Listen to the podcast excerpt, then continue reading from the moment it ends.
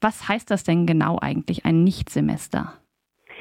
Die Bezeichnung ist natürlich irreführend und da gibt es auch schon Kritik daran. Die Idee dabei ist, dass wir ein flexibles Semester haben. Nicht, dass das Semester nicht existent ist, nicht, dass es das Semester überhaupt nicht geben sollte, nicht, dass Lehre nicht durchgeführt werden sollte, sondern eben, dass äh, Flexibilität, um denjenigen zu helfen, für die diese ähm, Krise am heftigsten sein wird, ähm, diese Flexibilität eben zu garantieren.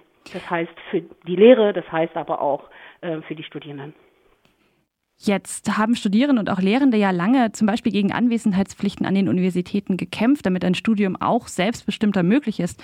Und im Sommersemester könnte ja jetzt faktisch so ein Zustand eintreten, in dem Anwesenheit nicht mehr ausschlaggebend ist. Warum reicht das aus Ihrer Sicht ähm, nicht aus, eine rein digitale Lehre zu fahren?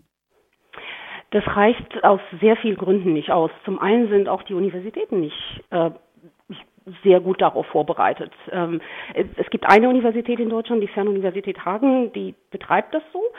Alle anderen sind sowohl im Hinblick auf die technische Ausrüstung als auch im Hinblick auf die Bereitschaft und die Möglichkeiten, die die Lehrenden haben, diese Lehre digital durchzuführen, äh, viel, viel weniger vorbereitet, wenn überhaupt. Also da gibt es sehr große Unterschiede, aber äh, niemand ist äh, vorbereitet auf ein Semester, das von jetzt auf gleich digital durchgeführt wird. Für die Studierenden ist es aber noch viel bedeutender, dass sehr wenige in vollem Umfang zu 100 Prozent eine perfekte Internetverbindung zur Verfügung hätten, äh, die sie dann nutzen können. Bibliotheken sind geschlossen, äh, die Internet, der Internetzugang im öffentlichen Raum ist dann auch eingeschränkt. Man kann sich auch im öffentlichen Raum nicht gut bewegen. Das heißt, ähm, für diejenigen, die keinen Laptop zu Hause haben, Laptopverleih ist zu.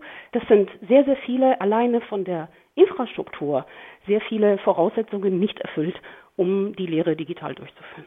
Was bedeutet es denn für unser Universitätssystem oder auf was weist es denn hin, wenn unser Universitätssystem es nicht verkraften kann, dass Orte geschlossen sind, dass beispielsweise Bibliotheken geschlossen sind?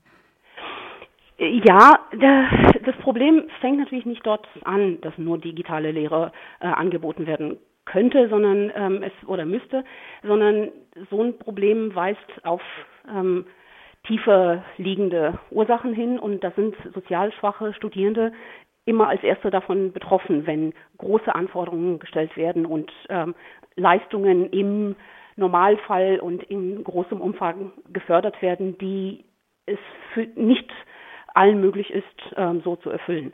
Das heißt, Studierende, die nebenbei arbeiten, Studierende mit ähm, Care-Verpflichtungen, also die sich um Angehörige oder Kinder oder beide ähm, kümmern müssen, Studierende, die ähm, eben die äh, Ressourcen nicht nutzen können. Auch bei einem normalen Semester muss man auf ähm, Internetressourcen zugreifen. Das ist schwierig, wenn man zu Hause keinen Laptop hat oder keinen Internetzugang oder beides.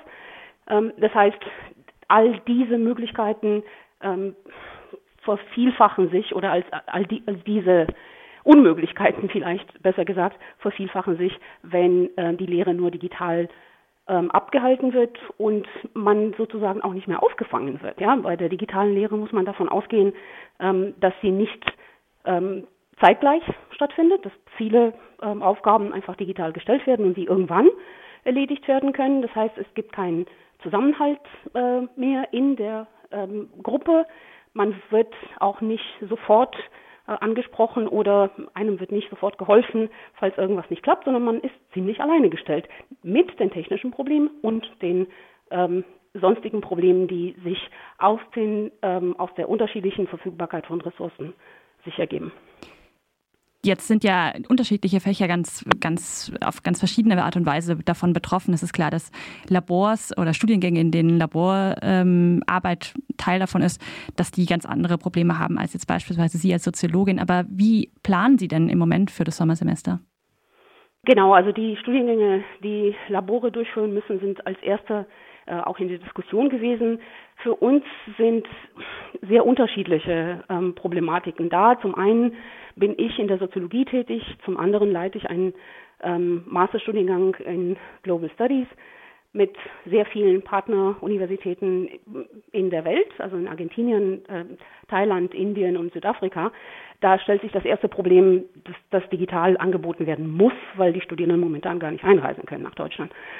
Ähm, das ist nochmal eine ganz andere Problematik. In der Soziologie wird das Semester so geplant, dass möglichst auf digitale Lehre umgestellt wird, dass auch ähm, in den Inhalten auch die Problematik, mit der wir uns auseinandersetzen, behandelt wird. Also viele stellen auch inhaltlich ihre ähm, Lehre um, um natürlich Inhalte zu besprechen, die den Studierenden auch in dem Moment am Herzen liegen. Man kann natürlich auch sehr abstrakte und ähm, historische Zusammenhänge noch beleuchten, als wäre nichts passiert. Nun muss man davon ausgehen, dass die psychische Belastung umso größer ist, wenn man auch in der Lehre nicht die Möglichkeit bekommt oder im Studium nicht die Möglichkeit bekommt, sich mit dem auseinanderzusetzen, was einen gerade bewegt. Und ähm, ich kenne viele Kolleginnen und Kollegen, ähm, auch jetzt ähm, an der Uni Freiburg, aber nicht nur, die ähm, ja, neben der Umstellung auf digitale Lehre auch ähm, Inhalte umdenken. Gibt es denn auf den offenen Brief schon eine Reaktion von Seiten der Universität Freiburg? Jein. Es wurde nicht direkt angesprochen, dass das eine Reaktion auf den Brief sei. Es wurden aber einige der Punkte, die in dem offenen Brief genannt werden, bereits angesprochen.